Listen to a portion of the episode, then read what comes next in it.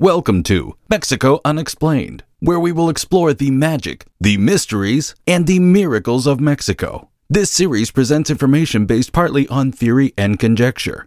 The podcaster's purpose is to suggest some possible explanation, but not necessarily the only ones to the subjects we will examine. Here is your host, Robert Bitto. Welcome, and muy bienvenidos to episode number 338 of Mexico Unexplained where we examine the magic, the mysteries, and the miracles of Mexico. I'm your host, Robert Bitto. In March of 2023, a Monsignor in Mexico City issued a colorful flyer that soon had widespread distribution on the internet. The flyer was called Los Santos que no son santos, or in English, The Saints That Are Not Saints and it warned good Catholics not to get caught up in idolatry or false veneration. The full color flyer had images familiar to most Mexicans. Number one on the forbidden list was Jesus Malverde, discussed in Mexico Unexplained episode number 7. Beside him was the Nino Fidencio, who was the topic of Mexico Unexplained episode number 60. The third one on the list was the famous folk saint of Tijuana, Juan Soldado, whose life and miracles were examined in Mexico Unexplained, episode number 143.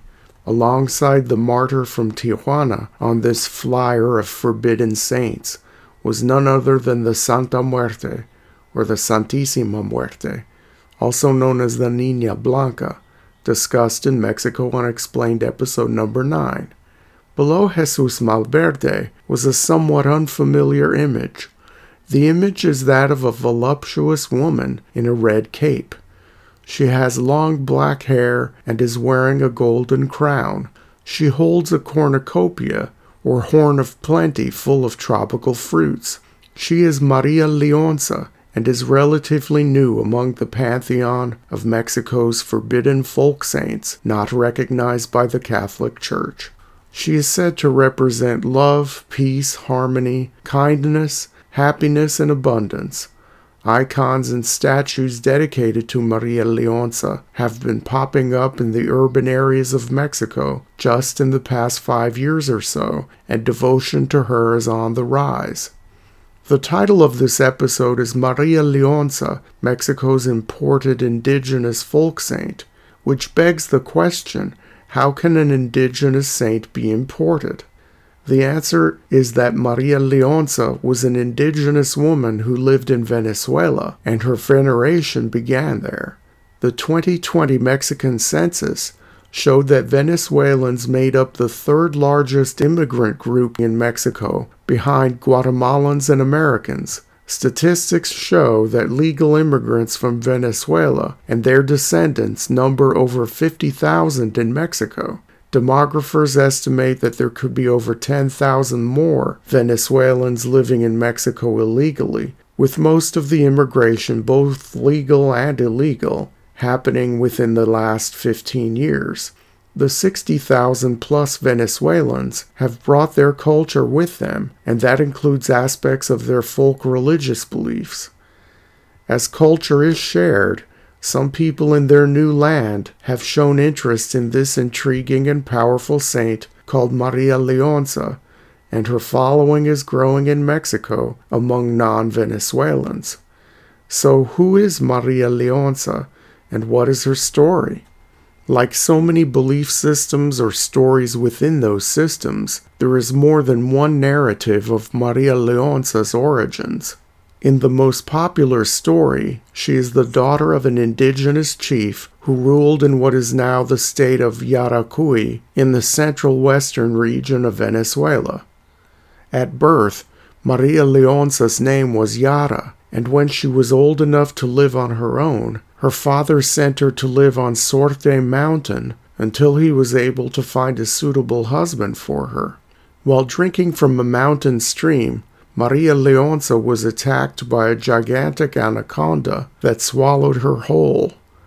In this version of the story, she was still alive inside the huge serpent and she asked the mountain for help. The spirits of the mountain freed her from the snake but Maria disintegrated and thus became part of Sorte Mountain.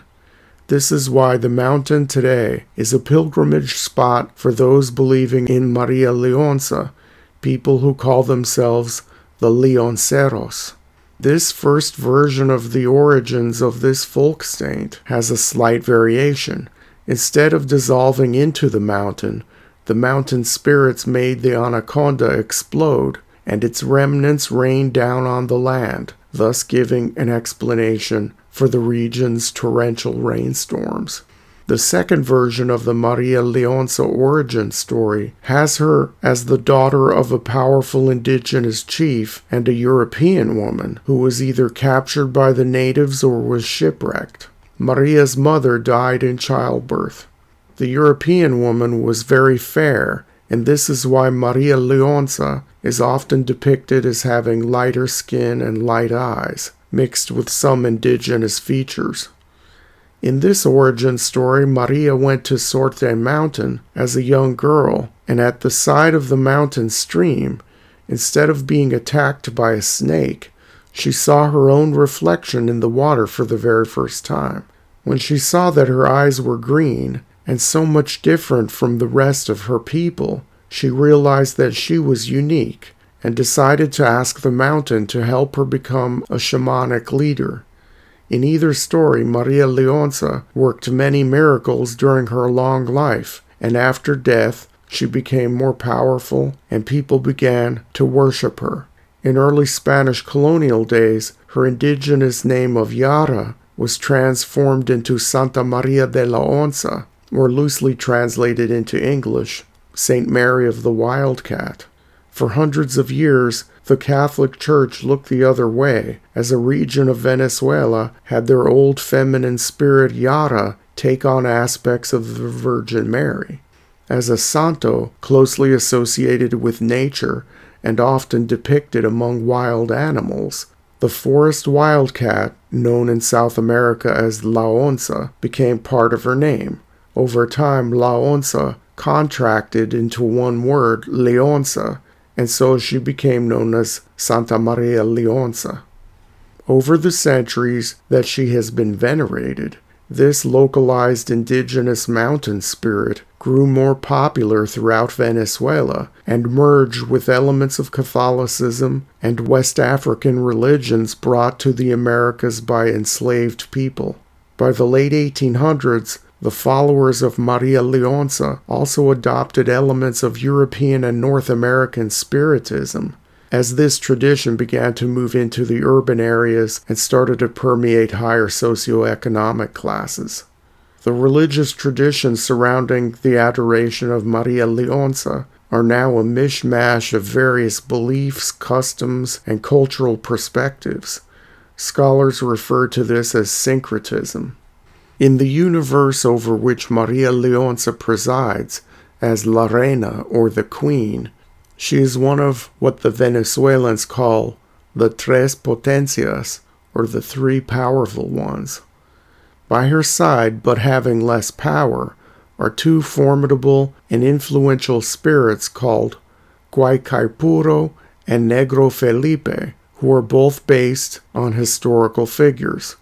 Guaicaipuro is the spirit of a 16th century leader of the Teques and Caracas tribes.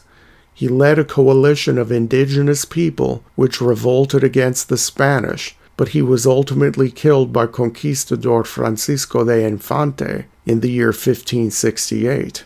The other potencia seen on Maria Lionza's side, Negro Felipe, is based on a combination of real life men of African descent. He is said to be a blend of two people, Pedro Camejo, known to history as Primero Negro, and a man named Negro Miguel. Camejo was a slave who earned his freedom by fighting with Simon Bolivar during Venezuela's War of Independence. Negro Miguel is often called Rey Miguel or King Miguel.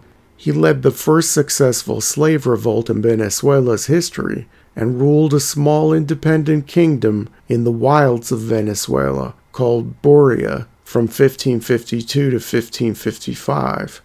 As warrior spirits, both Negro Felipe and Guaicaipuro are thought to give balance to Maria Lionza's femininity, while also providing a sense of what modern people would call equity by representing different races. In this different take on the Trinity, it is clear that Maria Lionza is the one who is the most powerful and most revered of the Tres Potencias, and Negro Felipe and Guaicaipuro are seen as strong supporters. Maria Lionza and the other potencias preside over different courts or groupings of saints and spirits. This is where the Maria Lionza devotion shows its Afro Venezuelan roots and is very similar to other syncretic or blended African based spiritual movements found in the Americas, such as Santeria, Candomblé, and Macumba. Some of the most popular groupings or courts of saints include indigenous, African, freedom fighters, and Vikings. In the Maria Lionza system of beliefs, even the spirit of Eric the Red, the Viking who discovered Greenland, can be called upon to help in this world. These courts of Santos are populated by a wide number of people who were once alive from a drug cartel leader who was seen as a Robin Hood figure to some of Venezuela's ex presidents. Although prayers and offerings can be made to the spirits in the courts, everything flows up through Maria Lionza. Maria Lionza's official feast day is October 12th. On that day, people make pilgrimages to Sorte Mountain in Venezuela and in recent years many Mexican devotees have been making this annual pilgrimage. People had been going to the mountain for centuries to show respect to the folk saint or to tap into her power. But in the early 20th century, a man named Lino Valles built the first roads to the mountain. Today, Valles is seen as the first apostle of Maria Lionza. He has his own statues and rituals dedicated to him in the context of this folk religion. Along the pilgrimage route are what are called perfumerias, little esoteric shops that sell spiritual supplies to the lionceros. As an aside, some of the articles at these shops can now be found at botanicas in some major Mexican cities. On the mountain, many ceremonies take place conducted by materias, or mediums, who channel spirits. Materias are exclusively men. After dark and by candlelight, the public gathers around as the mediums take on the spirit of an old Norse warrior or an African chief. The materias also conduct ceremonies to bless or cleanse participants which may include spraying them with alcoholic beverages from their mouths or asking them to line a circle of candles while they chant unintelligible prayers. While some of these rites may seem like black magic or may be called satanic by outsiders, followers will be quick to say that Maria Lionza represents love, abundance, balance, and hope for a brighter future. There is no evil connected with her. The devotion to Maria Lionza has increased exponentially over the years. As seen in devotions to other folk saints, people will turn to the unconventional when they feel like the traditional institutions have failed them. In Venezuela, the government is seen as a failure, and the Catholic Church is doing little to relieve the misery of millions of people. The Venezuelans in Mexico have transplanted their powerful symbol of love and hope into new soil. And in this new country, the devotion to Maria Lionza is growing. Sometime in 2024, a pilgrimage site to this imported indigenous folk saint is planned for some place in the mountains outside Mexico City, which will serve as a proxy for Sorte Mountain in Venezuela, the original home of the young indigenous woman named Yara, who became a saint. Perhaps in 10 years' time, or maybe sooner, Maria Lionza will occupy a very prominent position among Mexico's pantheon of alternative religions. Thank you once again for listening to another episode of Mexico Unexplained. Remember to like and subscribe to us on YouTube and follow us on Twitter. Tell your friends by sharing these shows with others. Please go to our website, MexicoUnexplained.com, for references, illustrations, and for free access to transcripts of past shows. Please visit Amazon.com to purchase the books Mexico Unexplained and Mexican Monsters to get hard copies of the magic, the mysteries, and the miracles of Mexico. We appreciate your kind attention once again. Until next time, thank you and gracias. Thank you for listening to another episode of Mexico Unexplained with host Robert Bitto. For show summary, relevant links, and commentary, please check out our website at mexicounexplained.com. Like us on Facebook and be a part of the conversation. Adios and hasta la vista.